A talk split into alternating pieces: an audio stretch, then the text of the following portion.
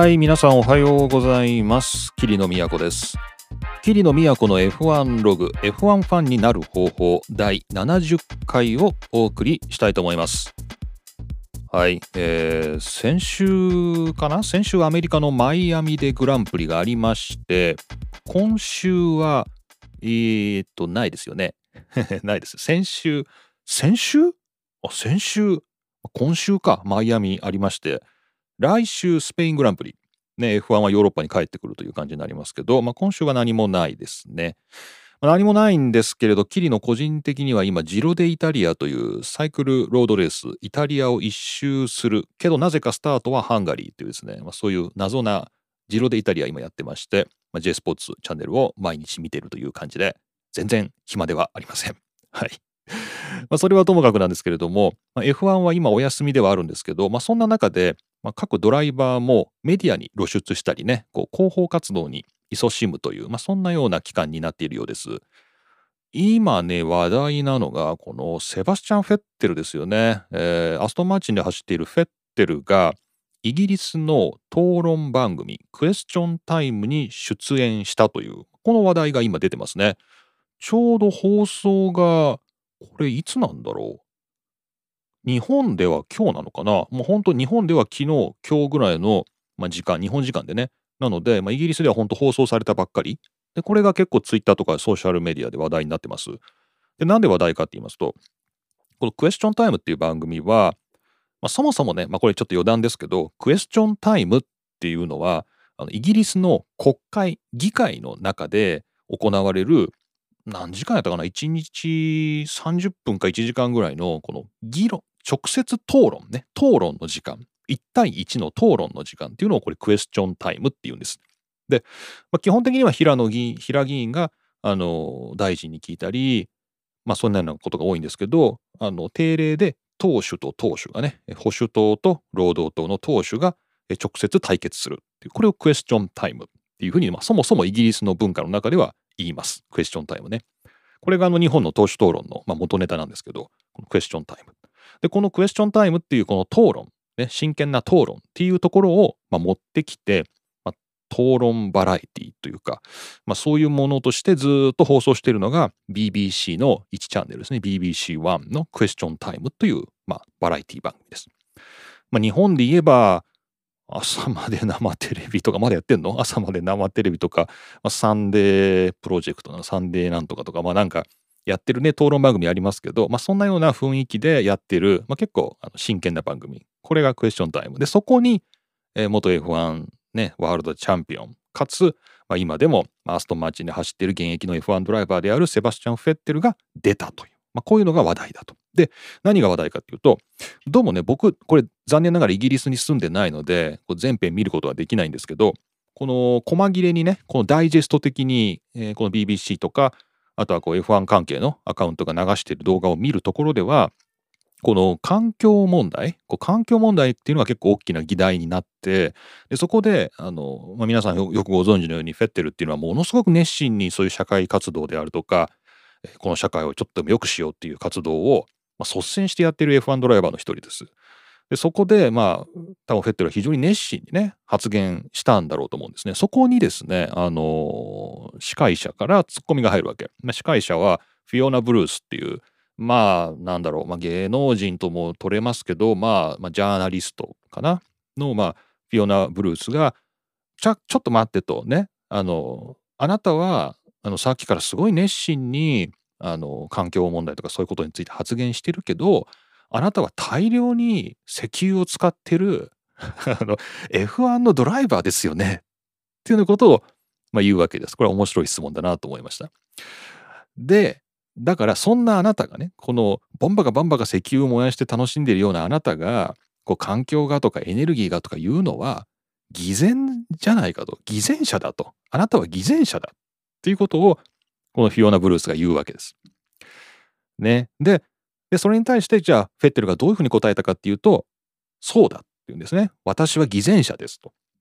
ね、あんたの言う通りだと。で、あの、その瞬間のあのお客さんが結構笑ったんですね。みんなね、こう、あんた、あの、さっきからすごいいいこと言ってるつもりかもしれないけど、あんたはガソリン燃やして楽しんでる側でしょっていうのに対してお客さんが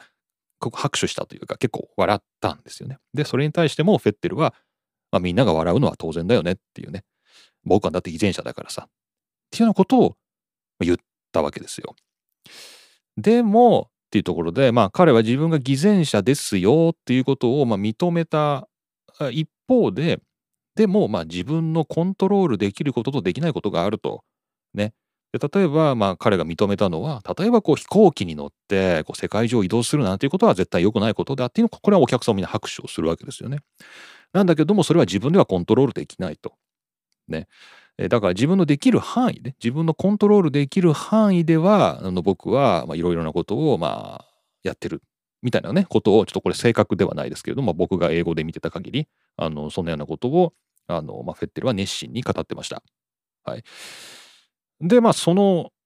姿勢ですよね。あのまあ F1 っていうのはただのまあ言ってみればエンターテインメントであるけれどもまあそれによって救われる人もいるじゃないかと、まあ、いうのはまあ確かにこうペッテルもその一つのねあの論点ではありましたけれども、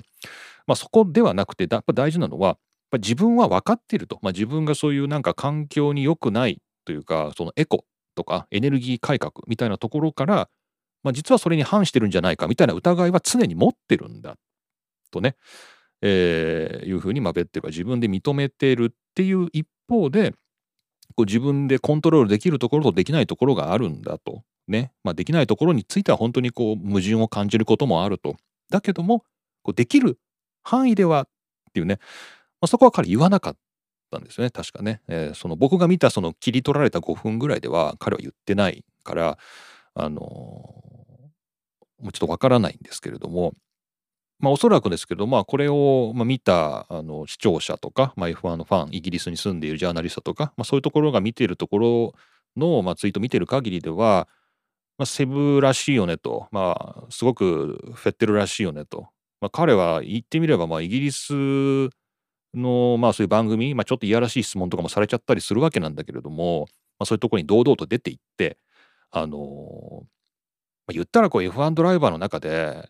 まあ、ハミルトンとか、まあ、フェッテルとかもうそういうなんだろう、まあ、明らかにこうただ走って速いだけっていうドライバーとは一線を画す活動というかね、まあ、そういうのを、あのしてるドライバーの一人だっていうふうにまあファンは分かってますよねみんなね。F1 ファンは、まあ、フェッテルゴミ拾ったりとかさなんかこう女性だけのカード大会やったりとかね。なんかすごいこうこう身近なところでまさにこう彼の言葉を借りれば、まあ、彼がコントロールできる範囲でできること、まあ、ちょっとずつ積み重ねられることみたいなことをすごくやっている人なんだけどあんたは偽善者だって言われた時にそうだっていうふうにこう言ったところがやっぱすごいよなと。なんかね、まあ、そんなような、あの感想が結構出てました。し、まあ、おそらく彼はそこでねあの言い訳をしなかったっていうところでね、そこでね、こう、とやかくとやかく、いや、でも僕はこういうことやってたり、こういうことやってたりとかいうことを、まあ、多分言わなかったんじゃないかな、一切ね、言わなかった。で、そこが、まあ、フェッテルらしいし、まあ、フェッテルのすごいいいところなのかなっていうので、ね、またまあこれますますファンになるという人もいるだろうし、まあ、F1 っていうものに関してねこのクエスチョンタイム見た人もね、まあ、ちょっとこう考えが変わったりするっていうこともあるのかなっていうのでいやいいあの本当に移動日 マイアミからスペインへの移動日だったのかなっていうふうに思いました。これあの英語でのもいろいろ出てますけどあのセバスチャン・フェッテルのニュースを追いかけてくれているベッテルニュースさんがねあの連続で解説ツイートしてくれてましたので、まあ、こちらのベッテルニュースさんのあのツイートのリンクも一緒に貼っておきます。はい。で、これぜひ皆さんもしフェッテルのファンの皆さんじゃなくてもね F1 っていうのがこういうエナジーですねエコロジーとかエネルギーとかそういう文脈のところにさらされた時にどういう扱いをされるのかみたいなところもすごくこうビビッドに感じられるのでこれは良かったと思います面白かったです。はいというわけで、えー、冒頭からフェッテルについて熱く語ってしまいましたが、まあ、今日はまたですねいつも通りのんびりキリノが興味を持ったこと関心を持ったこと F1 に関するニュースをさまざまにお届けしていきたいと思っています。そしてですねなぜか今日はものすごくたくさんメッセージ来ててですね、えー、これがもうまばら、なんていうんですか、こう、毎回こう、まんべんなく来たらいいなって思う んですけど、たまにこう、バーンってくる時があって、今日まさにそのバーンってくる時で、えー、マシュマロも、えー、今日1、2、3、4、3つぐらいいただいてますし、あとツイートもたくさんいただいてまして、まあ、それもできる限りご紹介しつつ、まあ、この、なんていうんですか、ヨーロッパラウンドに入ってね、F1 も盛り上がってますので、いろいろな話題、ニュース、まあ、キリノの独断と偏見で、これはいいと思ったものだけ、紹介していきたいと思います。というわけで、えー、今回も桐野都がお送りします F1 ログ F1 ファンになる方法第70回よろしくお願いします。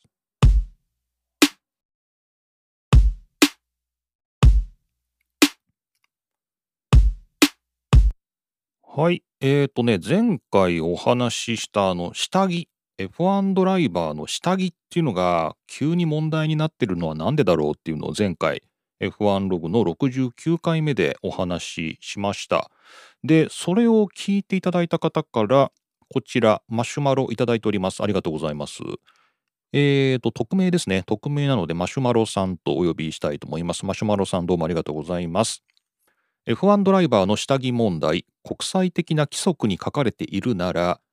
女性ドライバーも対象なのだけれど、例えば W シリーズのドライバーからの声は聞こえてこないような気がしますと。なるほど。W シリーズっていうのはまあ、おそらくウィメンなんですかね。女性だけで戦っているモータースポーツのシリーズということで、今、F1 の前座としてずっと回っていくみたいですね。はい。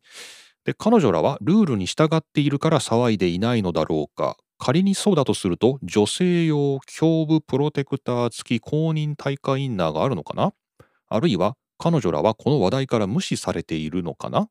英語圏のメディアではこの件について女性ドライバーの話題は出ていましたか？教えて桐野先生という、えー、そんなマシュマロいただきました。ありがとうございます。これはね、本当にね、僕も、ああ、確かにそうだって思って、このマシュマロさん読んだ時にね、ああ、失敗したなっていうか、すごい新しいことを教えてくれたなっていうことで、本当にありがとうっていう気分でした。これ女性はね、ほんと出てこないんですよ。この下着の問題でものすごいたくさんメディアに出てくるんですけど、やっぱり今の F1 ドライバーっていうのを対象にしてるから、まあ、ご存知の通りですね、性別で本当はカテゴリー分けなんかしてないはずなんだけど、F1 ドライバーはま現在男性しかいないということで、まあ、ブリーフがどうだとかですね、まあ、そういう話になってるわけですよね。なので、あ言われてみれば、マシュマロさんがおっしゃるように、女性の話題出てこないわと思って。でですよ。で、そのインターナショナルスポーティングコードっていうね、このモータースポーツ全体に関わるようなルールに書かれているんであれば、これはたくさんいる女性ドライバーも、この下着の問題っていうところから自由ではないはずだと。まあ、そうなんですよね。じゃあこれどうなってるんだろうか？ということで、まあ、これわからないことは調べるしかありません。まあ、調べてもわかんなかったら、なんかツイッターとかで、小倉さんとか あの、かわいそうな人に聞いてみようかなと思ったんですけど、まあ、返事が来るかどうか分かりませんけど、まあでも一応自分で調べてみて、あ、なるほどなるほどっていうことあったんでちょっとご紹介したいと思います。で、調べたらね、ちゃんとあの FIA のこう公認の、つまりこうモータースポーツの統括団体が認めた女性用の下着というのを売ってます。売ってました。で、これがどこでじゃあ開発されたんだろうっていうと、これはね、アメリカのインディーカーなんだそうですね。インディーカー。例えばこうブラジャーねこう胸につける下着はこうやけどの原因になっちゃうような本来ね金属とか、まあ、プラスチックとか、まあ、何せよこのアンダーのこのワイヤーが入ってるじゃないですか女性用のブラジャーって。でそれってやけどの原因になっちゃうからこれはやっぱモータースポーツのあのブラジャーでは使えないわけですよ。これねそうそう僕もあれだよこの AED のさあの講習受けた時にあの AED ってあの心臓にこう電気ショックをパンって与えるあの街中に今すごいたくさん置いてあるやつですけどあれね女性が倒れた時にこう女性に AED やる時にこうブラジャーのところがやけどになっちゃうんだよと。でもまあそんなのはあのね心臓が止まってる状況でね このブラジャーのとこやけどになるとかどうかとかそれ問題じゃないからもう無視してやれみたいなことをまあ消防署の人からまあ教えられたりしたんだけどまあ、それはともかくこうブラジャーにはそういうものが入っている。やけどの原因になるもの。だからこの FIA のこのブラジャー公認のブラジャーではそういうものを使ってないと。でこれが開発されたのはインディーカーでえー、アンなんだこれ。ジョニージェニーか。ジェニーだな。女性かな？ジェニー・スチュワートさんですね。女性ですね、えー、インディカーの、えー、安全担当をやっていたジェニー・スチュワートさんとあとは、えー、お医者さんなのかな？ドクターですね、えー、ドクタートラメルと書いてありますけどトラメルかな？トラメル。テリー・トラメル。さんと、まあ、共同開発したレディースのブラジャーですよっていうのが売られてました。はい、でこれは、えーまあ、インディーカーとかドラッグレースとか主にアメリカのレースで、えー、何度も何度もテストされて、えー、FIA の、えー、ミッチェル・ムートンですかね。ミッチェル・モートン。これは女性のモータースポーツの女性評議会の、えー、委員長ですねチェアマンの、えー、ミッチェル・モートンの承認も得ていますっていうですね、まあ、そういう商品が、えー、売られていました。はい。ということで、えーまあ、結論といたしましては女性ドライバー用のこの FIA 認証の耐火下着っていうんですかねこれはもう存在すると、えー、いうことになります。えー、下はどうなんだって言いますと、まあ、下は男性の場合もこう長い、あのー、まあ、なんていうの捨ててこよりもっと長いやつですよね長いの履かなきゃいけないので、まあ、これサイズさえあれば男女特に関係はないのかなと、まあ、問題になってくるのは上のアッパーなのかなというところで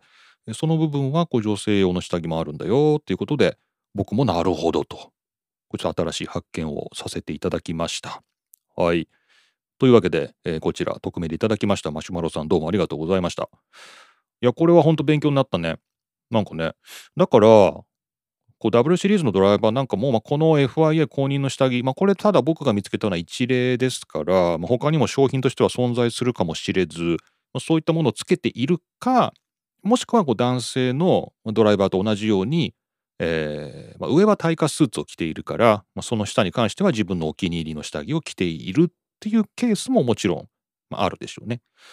ただまあ今までそれは FIA は男性のドライバーに対しても、ま、全然それは確認してこなかったわけで、ま、それを確認しようっていうんだったらしてもらおうじゃないかみたいな感じで言ってたのがピエール・ガスリーとかですよね。なので、えー、と今のところは、え、女性がというのは、ま、F1 などは関係がないことになっちゃってるんですけど、ま、W シリーズなどですね、ま、そういうところでも、ま、果たして規則に準じた下着をつけているかどうかっていうのは、もしかしたらこれから、ま、もっとメスが入ったり、もしくはもうすでに、あのこういう対価の認可を受けた下着をつけてるっていうことじゃないのかなっていうふうに、まあ、思います。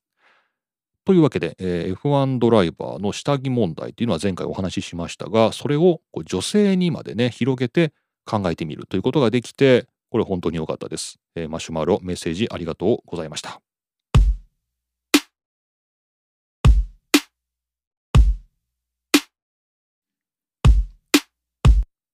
さて、その下着なんですけど、えー、このドライバーの下着についての元ネタとして、まあ、そもそも、えー、お便り、ツイートいただいたタクトさんからですね、またこちら、マシュマロいただいております。ありがとうございます。2回にわたり拾っていただきありがとうございます。タクトです。ありがとうございます。耐火下着問題、何かと話題のブラック拘束にも通じるところがあるなと思って最初にツイートを投げてしまいました。おー、なるほどね。拘束ね。高校、あの、高校とか中学とかのこの学校ごとの規則ね、校則、ブラック校則。はいはいはいはい。あ、そこからね、この F1 ドライバーの下着をこう取り締まろうみたいなところに、こう、なんやねんと思ってメールくれたわけですね。ありがとうございます。えー、もちろん、耐火ってことは安全上の理由なんだろうとは思いますが、耐火スーツも着ているわけですしね。ただ、えー、ここからは私の憶測ですがということですが、えー、下位カテゴリーになると F1 ほど高価で高機能なスーツは着られないかもしれない。そこでスーツよりは安価な耐火下着は必ず着なさいっていうことなのかなと思ったりしました。なるほど。そうだとすると、えー、この下のカテゴリーですね、下位の手本、憧れになる F1 でそのルールがないがしろにされているというのはいかがなものかなと思ったりします。これについてはアクセサリー問題もしかりだと思いますと。なるほど。ルールを徹底するならする。できないなら現実的な方向で変更すること。例えば、耐火下着以上の耐火性を持つスーツを着る場合はこの限りではないとかも必要だと思うんですよね。まとまらないまま長文を失礼いたしました。適宜切り刻んでいただいて構いません。もちろんボツでも大丈夫です。次の配信も楽しみにしております。ということで、えー、タクトさんどうもありがとうございました。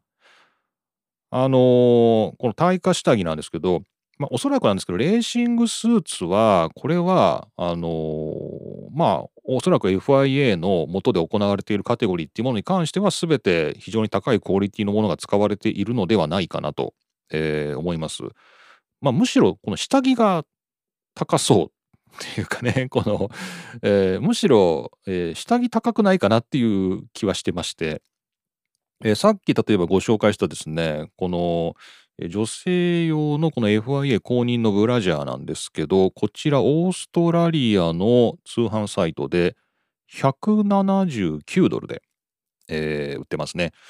これが、えっ、ー、と、ドルなんですけど、これがアメリカドルなのか、オーストラリアドルなのか、いまいちちょっと、はあの、あのはっきりしないところはあるんですが、まあ、仮にオーストラリアドルだとしても1万7900円。アメリカドルなら2万円ということで、まあ、決して、安いわけではないですよね、おそらくね。うーん、このアンダーウェアに関しては、まあ、やっぱり、えー、いろいろ高いですね。この例えばヘルメットの下にかぶるバラクラーバーっていうのありますよね。あのヘルメットの下に白とか黒のね、みんなあの、えー、下着みたいなの着てますけども、まあ、あれも、まあ、1万円ぐらいですかね。で、上下セットで、まあ、これ男性用ですけれども、上のシャツと下のもも引きみたいなやつと、このバラクラーバがセットで、えー、265ドルですから、まあ、大体3万円ぐらいですかね。下着セットで3万円。で、これ下着なんで当然ね、あの、替えも必要でしょうから、えー、まあ、6万円とかですね。まあ、それぐらい、まあ、やっぱお金がかかってくるのかなと。レーシングスーツはね、えーまあ、こういうサイト見てましても、まあ、非常に標準的なものが、まあ、でもやっぱこれも高いですね。えー、値段はいろいろ、レイヤーが一重だったり二重だったり、えー、まあこれ FIA がオーソライズしているものしてないものみたいなのあるみたいで、まあ、高いやつだとやっぱ10万円ぐらいしたりとか、まあ、結構そういう感じで、まあ、モータースポーツお金がかかるよねというところで、まあ、こんな感じになってますね。これなんだろうね、カートやってる人とかってどういう感じのスーツ着てるんですかね？あの、まあ、DNF さんもカートをやってますけどね、あの、一緒にポート F で、あの、ラジオやらせていただいてますけれども、あ、DNF さんのね、YouTube のね、あの、自分のね、車載のね、あの、カートをね、解説してるやつすごい面白いんでね、みんな見てくださいね。もうこれ全然関係ない話なんですけど、えー、そういうスーツとかね、えー、お金かかるんじゃないかなと思いますが、いくらぐらいなんでしょうかね。はい。まあ、ともかくですね、えー、っと、まあ、お金は確かにかかりそう。まあ、かかりそうなんですけど、まあ、大事なのは命だと、まあ、考えれば、まず、うん、まあ、なんか、まあ、高速とは違う気がしますね。そういう意味ではね。こう、まあ、どっちかって言えば、運転免許のなんかこの車のルールというか、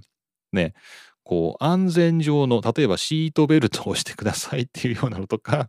あの、まあ、必ず車検通してくださいとか、まあ、なんかそういうルールにどっちかといえば近いのかなというようなのがこの下着ですよね。まあどうなるんだろうな。こう、あのそれこそ、あの、セバスチャン・フェッテルがね、あの、レーシングスーツの上から自分の、あの、ボクサーブリーフを履いて、あの、マイアミでパフォーマンスしてたみたいですけど、まあ、あれはただのジョークだっていうふうに本に言ってましたけど、まあ、つまり、こう、下に耐火の、あの、条件を満たしているものをつけていれば、その上には、あの、つけていいと。自分のね、あのものをつけていいということらしいので、あの自分のレーシングスーツの上にこのパンツ履いてましたけども あのまあそういう形で、えーまあ、自分の下着をつけるとか、まあ、そういうことはできそうですけど、まあ、それはそこまでする必要は全くないからね、まあ、どうなるんだろうなっていう感じがします。しかしまあこれ、まあ、ここまで、まあ、あのこの耐火下着の話なんですけどこう下着というとなんか僕もこうなんとなく身に覚えがあるところでは、まあ、これタクトさんもそうだと思うんですけどこのロードバイクっていうですね自転車に乗るようになってまず一番最初のハードルというかえーって思うのが多分下着だと思うんですよね。これ男女関わらないんですけどこれどういうことかというと、まあ、今のあのロードバイクのサドル椅子の部分っていうのは、まあ、決してそんなに座り心地がいいわけではなくてやっぱり効率重視で作ってあるのでこうやっぱ硬かったりあの長いこと座ってるとお尻が痛くなってきたりするものがすごく多いと。なのでこう人間側でその衝撃を和らげる必要があるからこうレーシングパンツと言いますけどレーパンって言いますがこうクッションの入ったあのパンツを履く。でもそれパンツなんだけど下着でもあり、まあ、それがそのままアウトフィットなんですね。そのままこう外に出るものでもありつまりノーパンで走ってるってことです。あのロードレーサーのあの乗ってる方のほとんどはノーパンで走ってる。っていうことなんですよ。でこれ最初はやっぱみんな抵抗あるんじゃないかなって。もう今はもう僕とか当たり前になっちゃったんで全然何とも思わないですけど、まあ、女性の方とかやっぱこうパンツ一丁で走ってる。とか、まあ、ノーパンで走ってるみたいなところで、まあ、例えば上からスカートをね巻いたりとかあの、まあ、男性でも上からあのシャリシャリしたあのアウターを履いたりとか、まあ、そういう形で、まあ、だんだんと工夫はしていくことになるんですけど一番効率を求めるとやっぱり、えー、ノーパンで走るというか下着で走るというか、まあ、そういうことがあってやっぱり、まあ、これも自由なんですけど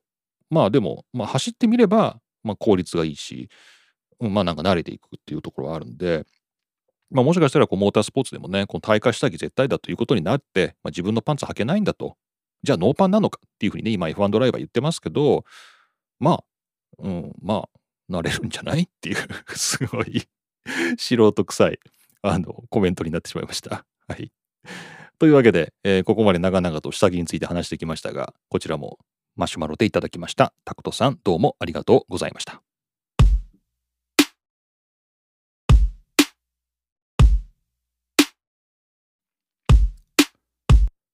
さて、こちらは僕の気になったニュースです。フェラーリ、フィリップ・モリスとのスポンサー契約を継続。形は変わっても一緒にいることが大切というモータースポーツ .com の2022年5月1日の記事です。まあ、これ書いてるのはルック・スミスですね。で、これ、フェラーリが、えー、フィリップ・モリス、タバコのですね、フィリップ・モリス社とのスポンサー契約を継続することになりましたというニュースです。で、これが、びっくりしたのが、まあまあまあ確かにフェラーリにフィリップ・モリスのお金が入っているということは頭の中では理解しているつもりだったんですけど、え、まだやってんだっていう あの、しかもこれからもまだやるんだっていうのが、結構びっくりだったんですよね。まあ、これ F1 をずっと見ている方はご存知かもしれないんですけど、まあ、フェラーリも、まあ、まあ、赤のね、このフェラーリレッドのマシンをずっと走らせてはいるんですけれども、時代によっては、このフィリップ・モリス社のタバコのブランドの、まあ、例えば赤と白かな。これをまあ部分的にまとっていたりとかね。あ結構これタバコをイメージさせるなみたいな、まあ、そういう車のデザインで走っていた時代も、まあ、確かに過去あるんですよね。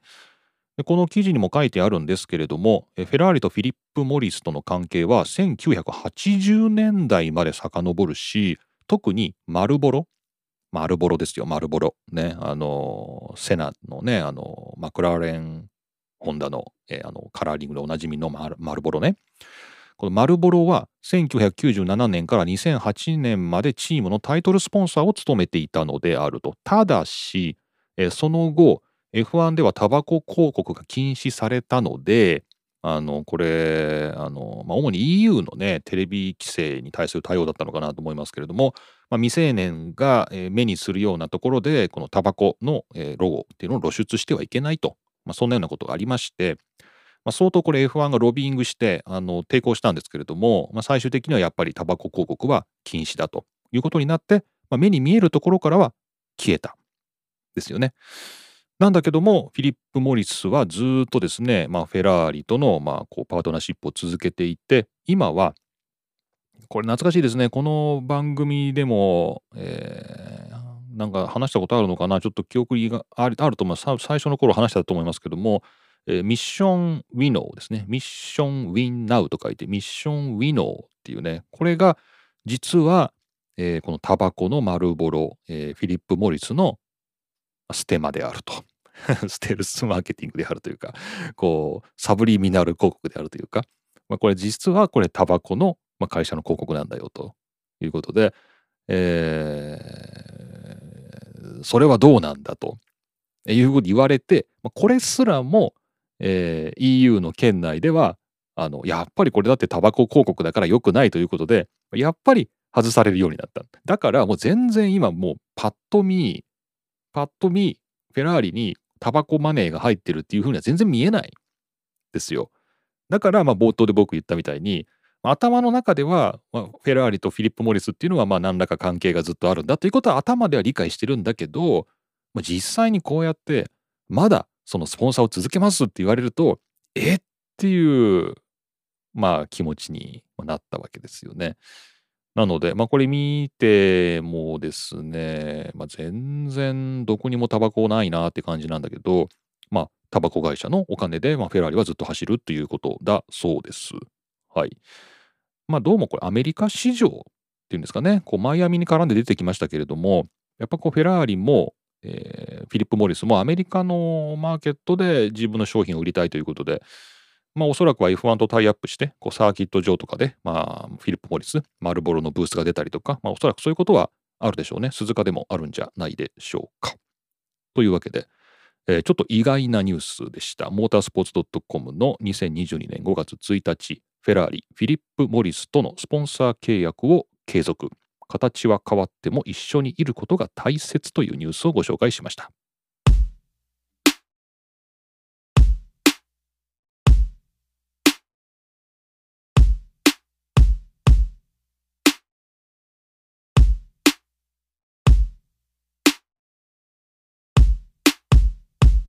さてさて、えー、こちらは、まあ、これもまた結構意外なニュースでした。えー、オートスポーツウェブで2022年5月6日、利権と闘争。いいですね。利権と闘争。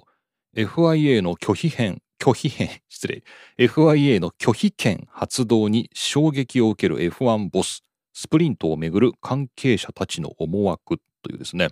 えー、こちら、ニック・リチャーズというこれ仮名のようですけれども、オートスポーツの辛口コラムというところで、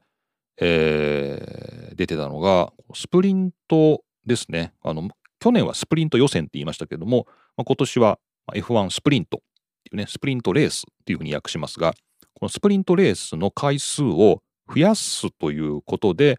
えー、この F1 のボスというのは、もともとフェラーリにいた、えー、ステファノ・ドメニカリですね。このドメニカリを、まあ、トップとして、まあ、各チームに根回しをして、えー、スプリントを2倍にすると。スプリントのレースの回数を2倍にする来年からなのかなそうですね。来年倍増させるという案を、えー、FIA に提出したと。ね。これは各チームは同意してる。まあ、これびっくりですけどね。これ同意してることにびっくりですけど、まずは。その倍でやるんだっていう。まあ、それについてはこの記事にも書いてあるんですけど、あの、まあ、いろいろスプリントには問題点もあるんですよね。こう、長時間労働ですね。スタッフの長時間労働。あとは、こう、過密なグランプリのこのスケジュールが、もうさらに忙しくなるとか、まあまあまあまあまあまあ、相当現場レベルでは、あの、いろいろ、あの、問題はある。だけども、各チームがこのスプリント増やすことに同意したのは、まあ、とにかく儲かるからだと。まあ、金だと、えー いうようなことが、まあ、書いてあります。まあそうなのかなと。まあ、経営者判断としてはやると。まるでこう、あれですね、労使問題みたいですね。こう、資本家と労働者の、あの、古典的な対立。ね、あの、資本家はこう、労働者を死ぬほど働かせたいと、儲かるから。でもそうすると、労働者は死んでしまうという。ね、まあ、それを調停するのが労働組合ということは、まあ、もしドライバーが、えー、問題があると思えば、えー、GPDA か、ドライバーズアソシエーションを使えばいいし、でもそうするとあれだね、ピットのエンジニアとかメカニックはどこに文句言えばいいんだろうね。労働組合とかなさそうだもんね。まあそれはともかく。えー、まあ各チームは少なくともチームのトップは全員同意したと。で、それを FIA に出したら、なんと拒否権ですね FIA の会長が拒否権を発動してこのスプリントレースを2倍にするという案を却下したというねことらしいんですよ。で、えー、まあ一体それはどういうことなんだろうかということがここに書かれているんですけれどもこの新しくね FIA の会長になったのがビンス・ライエムというあのー、なんだかこうねあのアラビックなんですよねアラブ系の人だから、あの、アラブの正式なね、あの、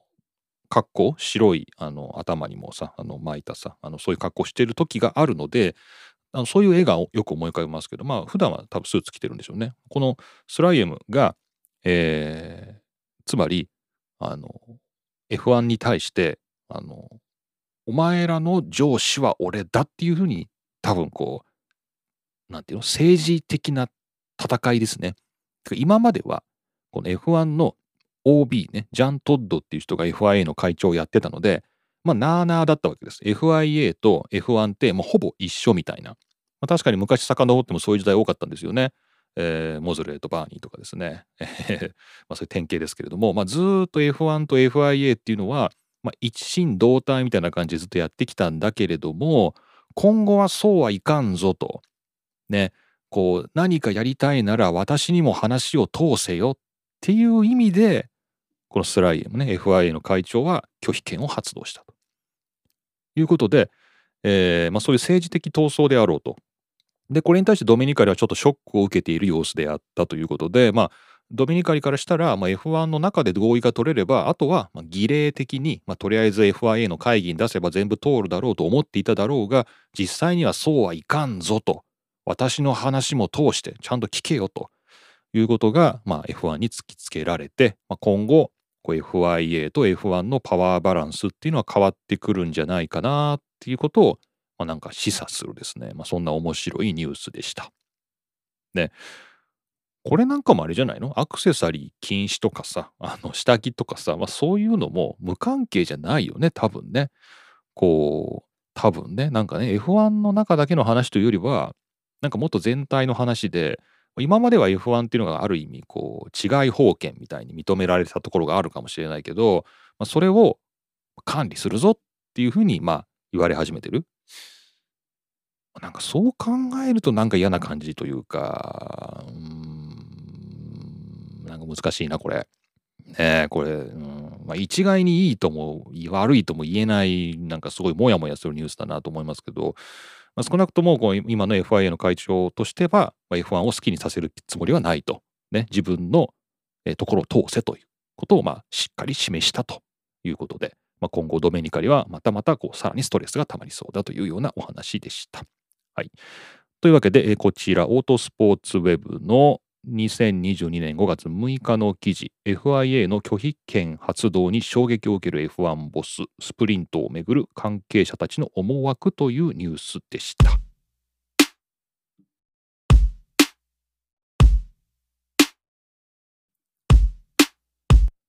さて、ちょっとレースの話もね、入れたいなというか、まあ、ちょっと僕が気になったので、こちら、ウィリアムズがですね、どんどん黒くなってるっていう話あの、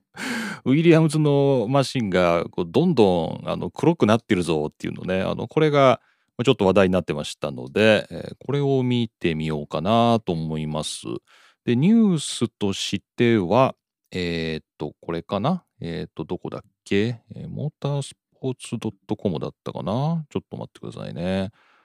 こう、とにかくこう、ウィリアムズが、あの、重いマシンを軽くするために、塗装をあの剥がしてるっていうねあのそれがちょっと話題でで毎線毎線どんどん塗装が剥がされててどんどんマシンが黒くなってるっていうね あのそういう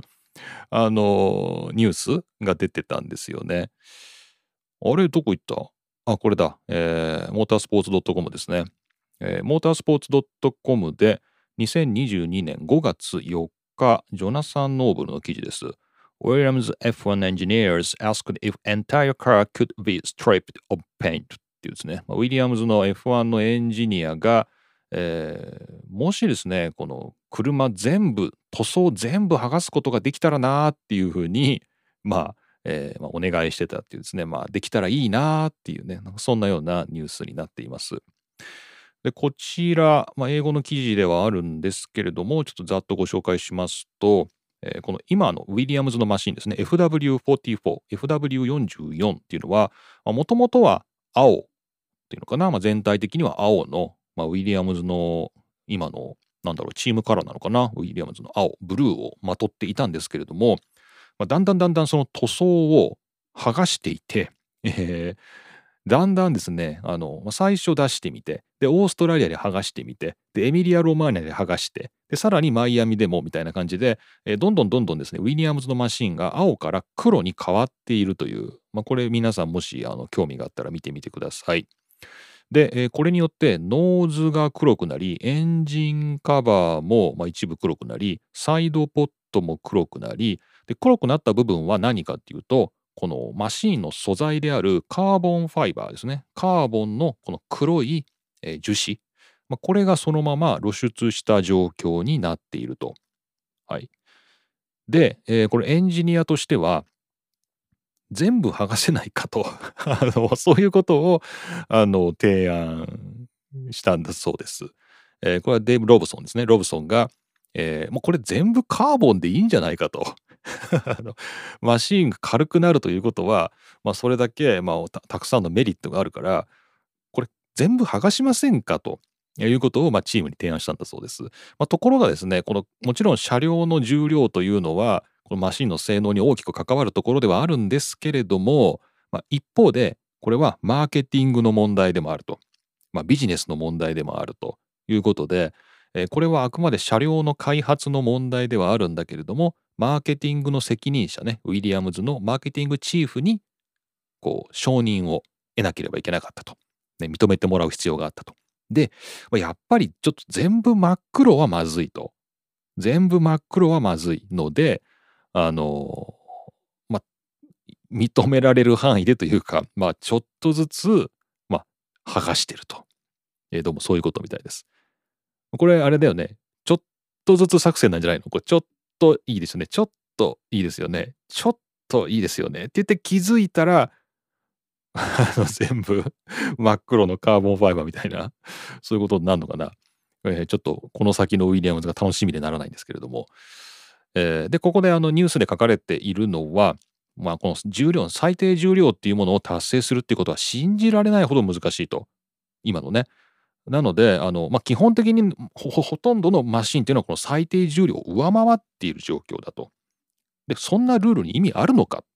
ていうのがまあこのロブソンの言ってることです。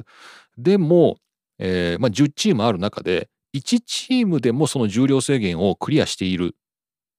ね、現在の状況、まあ、1チームだけはその最低重量をクリアしてるだけども残りの9チームは超えてると、ま、こういう状況であれば最低重量を上げようという話には絶対にならないと。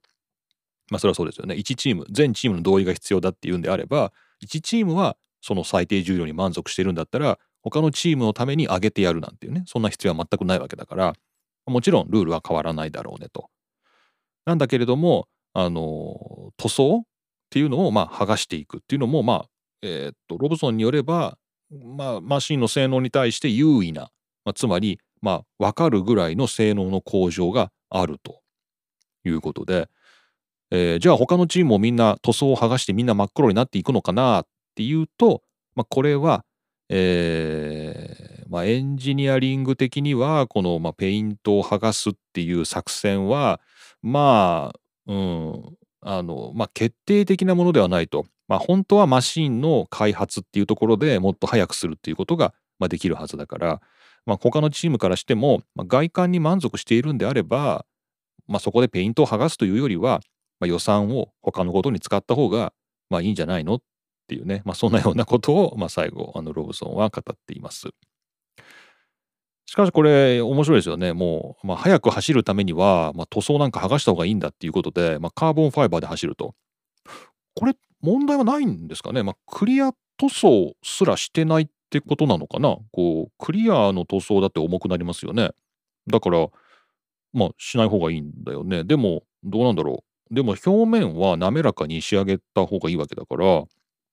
ん？どうなんだろう？カーボンファイバーの表面ってちょっとパッと想像できないですけれども、まあ、やっぱりクリアぐらいは吹くのかな？でもまあそこに塗装の色の乗った塗装はしないっていうことで、まあそれでだいぶ軽くなるんですね。これ昔真っ黒のマシーンって、まあ、確かに何台かありますよ真っ黒のマシン過去の F1 の歴史最近僕が知っている80年代以降とかでも、まあ、真っ黒のマシンって2つぐらい思いつくかな思いつくけど、まあ、それはなんかどっちかって言ったらスポンサーがないとか、まあ、そのメインスポンサーが黒いとか、まあなんかそういうあの理由だったわけで決してこうマシンを軽くするために黒くしてたわけじゃないんでこれ今の状況としては面白いですよね。まあでも今ウィリアムズって別にあのメインスポンサーついてないと思うんだよね。これあの貼ってあるスポンサーのロゴを見ても、えっ、と、まあ、 Lavazza とかコーヒーですよね。あと、 Duracell、これ乾電池ですよね。あと、 Bang & Olufsen、これオーディオメーカーですよね。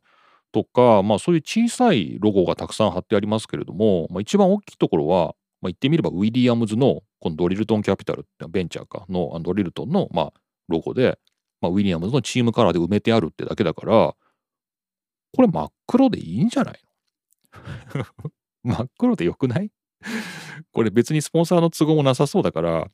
ウィリアムズ一回ぜひ真っ黒でお願いしますというねあの気になりました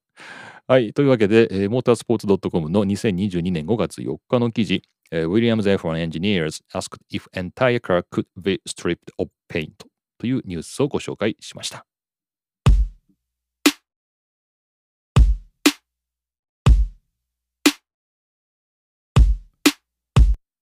はい。じゃあ、メッセージご紹介しながら雑談でもしていこうかなと思います。今日はなんだ、もう45分も撮ってるぞ。45分も喋ってる。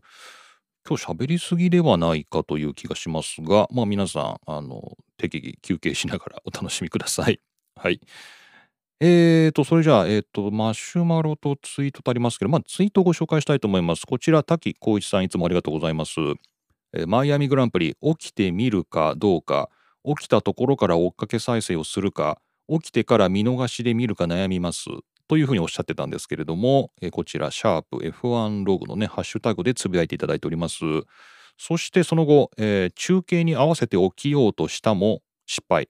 爆睡し、7時に目が覚めて、無意識のうちにツイッターを開き、そこでレッドブル公式のツイートを見てしまう。おっと、ネタバレ。見逃し配信の前に YouTube ダイジェストを見ちゃって、ということで、えー、フルでの、視聴は、まあ、その夜にということになったと。え日付変更線の向こう側のラウンド観戦は本当に厳しいですね。今では嘘のようですが、フジテレビ、カナダグランプリを生中継していたこともありました。ありましたね、えー、その時もオープニングだけ夢うつつで見て、次の瞬間朝のニュースになっていたということがあり、早起きモード、あるいは徹夜モードっていうのは本当に辛いと。まあ、ただ、まあ、そういう辛いながらも見たグランプリで、えー、佐藤拓磨が3位になったりとか、えー、決勝の出走がブリヂストンだけになったりとか、いろいろと、まあ、新大陸、新大陸じゃないな、アメリカ大陸の、えーまあ、グランプリ何か起こりそうで、まあ、見逃せないということで、まあ、だから面白いですよねということで、まあ、結果は結果として楽しみたいと思いますということで、滝光一さんどうもありがとうございました。いやもう本当にマイアミグランプリは僕もこれワンチャン朝見れるんじゃないかと思ったんですけど確かにその日虫の知らせか4時半にね目が覚めたんですよ一回。でも、その目が覚めた瞬間には F1 のことを思い出せなくて寝ました。寝ました。で、えっ、と、6時半ぐらいかな、6時半ぐらいに目もう一回覚めて、ああ、そうだ、マイアミグランプリやってるんだと思って、 DAZN を、えー、接続したら、もう中継は終わってたのかな。で、なんか DAZN みたいなね、この中継の後の、まあ、ロゴの画面になってたんだけど、それをこう巻き戻すことで、巻き戻すことで見れたんですよ。巻き戻したら、まあ、見れた。でも、それはあのライブのストリーミングだったから、その見逃し配信用に一回それが取り下げられてね、で、あのまた出てくるみたいな感じで、あのそれは見えなくなっちゃった。しばらく見てたらね、30分ぐらい見てたら、あの切れちゃいましたけどね。なので、あの僕も滝さんと同じように夜もう一回見ましたけれども、はい。まあ、ちょっとね、あの朝だったら見れるかなと思ったんだけど、やっぱり無理だったということで、はい、大変でした。日付変更線が憎い。ありがとうございます。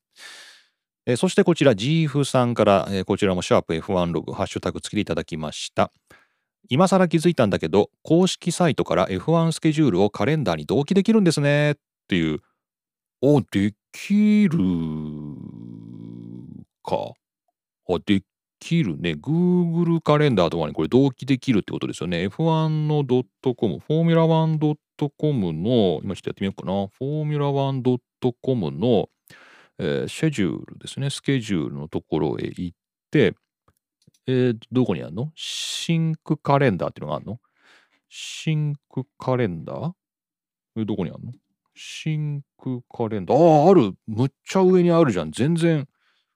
あの皆さんの F1 スケジュール2022っていうロゴの下のところに、あの Sync Calendar っていうあのカレンダーを同期するっていうのがあってそこから Apple、Google、Outlook というですね3つどれか好きなやつで選べと。おおじゃあ今今アップル使ってるからアップルあそうするとそっかあの iCal のね i カレンダーのあのデータのリンクのねあれがダウンロードできるわけだ。なるほどこれ便利。あれ？今僕自分のえー、っとカレンダーに F1 のスケジュール入れてるんですけどこれはどっから来たの？これ自動であの F1 のえー、っとカレンダーをあの僕も同期してるんですけどこれ F1 の公式からやった覚えないんですよね。これどっから来たんだろう？この野良野良のフィードかもしれない野良フィードかもしれないですけどはいもうこれじゃあちょっと僕も公式に変えてみようかな。はい、ジーフさんどうもありがとうございました。皆さんもあの F1 の中継何時からだっけなみたいなのはよくねあの僕もわからなくなるんですけれども、まあ、フォーミュラ 1.com のスケジュールのところからシンクカレンダーですね。カレンダー同期ってところでこれ全部対応できるということです。ありがとうございます。そしてこちら最後、マシュマロでいただきました。新速猫さんですね。ありがとうございます。こんにちは。こんにちは。いつも楽しく聞かせてもらってます。ありがとうございます。ポルシェ、アウディ参戦やハミルトンの引退匂わせ、ラティフィ、シートを失うのではなどと、早くももう来季以降の話題が止まりませんね。ラティフィ、失うの？なんか僕、ラティフィは絶対にシートを失わないっていうなんかニュースを見た気がする。あ、それは要するに失うっていう噂が出たからのっていうことか。なるほど、そういう噂があるんですね。こういう噂を追うのは好きですけれども、なかなか大変なので、桐野さんの凄さをちょっと実感しました。いえいえ。これからも更新楽しみに待ってます。お体にお気をつけください。ということで、新速猫さん、どうもありがとうございました。で、これ、追伸ですね。PS、F1 での死亡事故といえば、2014年、台風接近に伴い大雨の日本グランプリで、ジュール・ビアンキがコースアウトしたザウバーの車の撤去をしているクレーン車に突っ込んで亡くなっていますよね。そうですね。このような、えー、凄惨な事故が起こらないといいですよね。ということで、えーメッセージもいただきました。ありがとうございます。そうですよね。あの、死亡事故？こう全然こうセナとラッツェンバーガーが最後かな？とか言って言ってましたけど、も全然あの、もちろんそんなことはなくて、あの、2014年のね、ビアンキの事故、あの、ありましたよね。で、これ、あの、新速猫さんから頂いて、よかったなと思ったのが、あの、僕その場いたんですよね、あれね。S 字のとこでしたよね。で、僕はあの時どこにいたんだ ?D5 にいたのかなあの、まあ、S 字のちょっと先のところにいたのか、それとも S 字の C 席にいたのか、まあ、とにかくひどい天気でっていうので、まあ、辛い感染ではあったんですけどね、あの時、あの、まあ、本当にまさに目の前で、あの、そういう事故があったっていうことで、なんかね、ちょっと思い出しちゃいましたね。うん。はい、あの、そういうことありました。なので、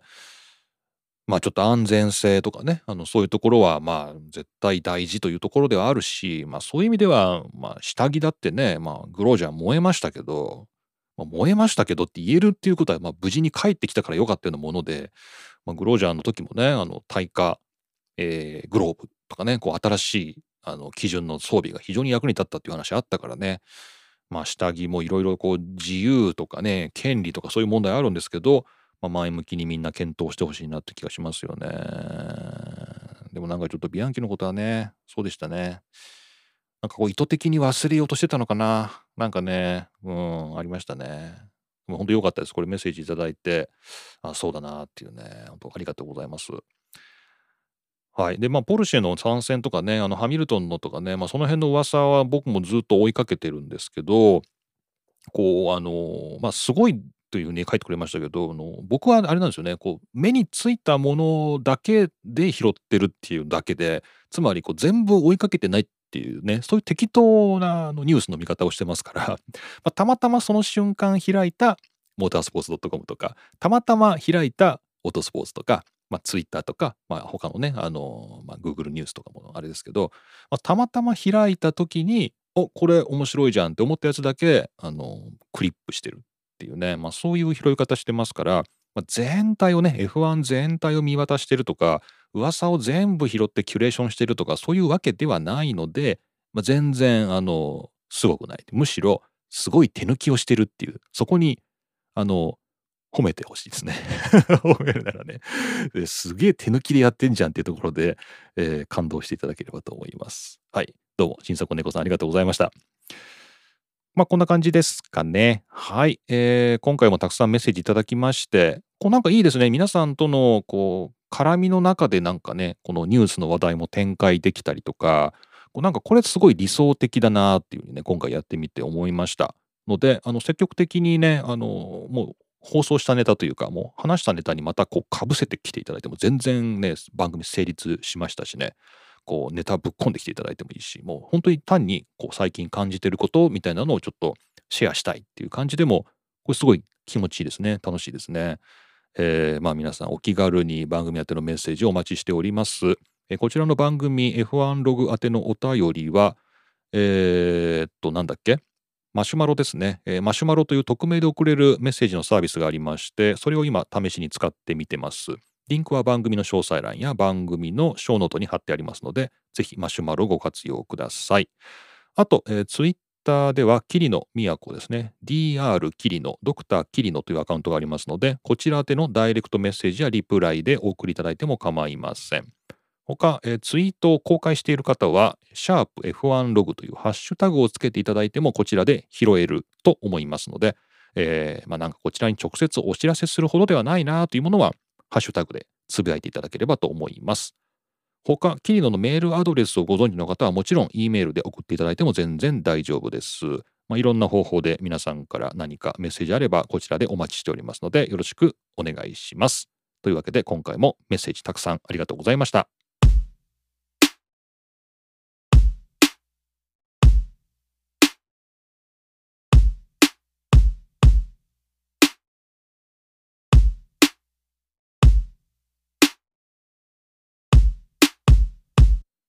はい。というわけで、今回も何一つ盛り上がることなくチェッカーを迎えました。霧の都の F1 ログ F1 ファンになる方法第70回をお送りしました。はい。いや、70ってなんか霧がいいようで、なんか良くない。ね。なんかあんま盛り上がらないですね。なんでしょうね、これね。まあ、70で霧いい感じするけどね。全然関係ないけど、あの、コンビニとかで買い物した時に、128円とかさ、256円だと、あ、キリがいいってちょっと思いません？この、あの、パソコンのっていうんですかね、こう、あの、お、キリがいいな、みたいな、256だ、みたいなね、16進数のなんですかね、あの、思ったりしますけど、70はどうなんだろうって感じですね。はい、えー、っと、今日はですね、結構たくさんなんかね、ニュースクリップがあったり、まあ、メッセージもいただいてたりして、ちょっとね、あの、70回目なんで今日こんなたくさんネタがあるんだろうっていう感じになったんですけど、まあなんかちょっと長めになりましたけどね。まあでもボツネタがもう半分ぐらいですね、パッカパカ出てまして、まあこれはもうボツはボツということでですね、まあ、このまま成仏していただくしかないっていうね、ネタがたくさんあるのがちょっと残念ですね。さて、えー、恒例の、まあ、この先の F1 のスケジュールをちょっと確認しておきましょう。まあ、ちょうどさっき GF さんのツイートで開いた F1 スケジュール2022っていうのがありますので、まあ、そこで見ますと、えー、次はスペインですね。スペインが、いつこれ？ん？スペインが？ん？いつだこれ ?5 月だよね。5月の20、あれ？これ違うじゃん。22だね。5月の22。すいません。あの、僕さっきスペインのあのバルセロナのテストを見てました。なんでフェブラリーって書いてあるんだろうと思って。失礼しました。えー、下でした。えー、5月の22日にスペインで、まあ、バルセロナですね。F1 がありますよと。で、その後、モナコですね。モナコ5月29日。あ、もう月末にモナコがあるというか、2週連続でスペインの次モナコなんですね。早い。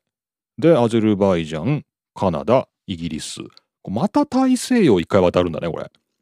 こういうところが、こういうとこだぞ、F1。こういうとこだぞ、この無駄に航空燃料を使ってるって言われるようなやつ。この、なんでアゼルバイジャン、カナダ、イギリスなんだろう。まあ、いろんな事情があるんでしょうけどね。うん、またカナダ行って、大西洋渡って、イギリス帰ってきて、で、まあ、ヨーロッパラウンドが続くっていう感じですね。はい。じゃあちょっと次の放送は予定だと配信はモナコの後というか、モナコの週末になるんですかね。まあ、やっぱモナコって、なんだろうやっぱ特別ですよね。なんか今もうモナコでレースできないんじゃないかっていう話になってきてますけれども、あの、まあ、F1 のマシンも大きくなったし、まあ、ちょっとモナコのコースってところにもう今の F1 はまらないんじゃないかみたいなね、話になっちゃったりしてますけれどもね。やっぱモナコってなんか一つの山だな。なんか序盤の山。なんかここでシーズン終わる人もいるんじゃないかなっていうぐらいのモナコ山感がありますよね。まあ、ちょっと楽しみだなと思います。はい。皆さんのね、またメッセージもお待ちしてますので、えー、マシュマロ、ツイート、E メール、まあ何でもいいですので、ぜひお送りいただければ嬉しいです。というわけで、今回も桐野都がお送りしました。また次回お会いしましょう。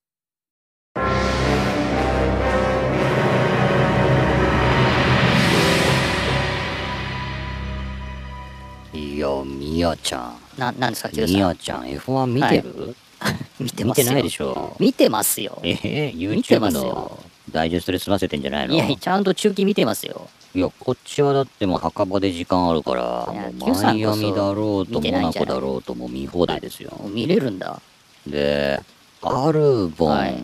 すごいね、アルボンすごい。そこですかなんだろうね、このアルボンのすごさ。アルボン、なんですけど、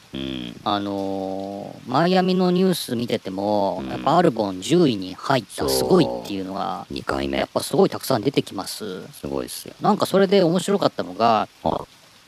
マイアミのなんかイベントで、なんかアルボンがアロハシャツ着て、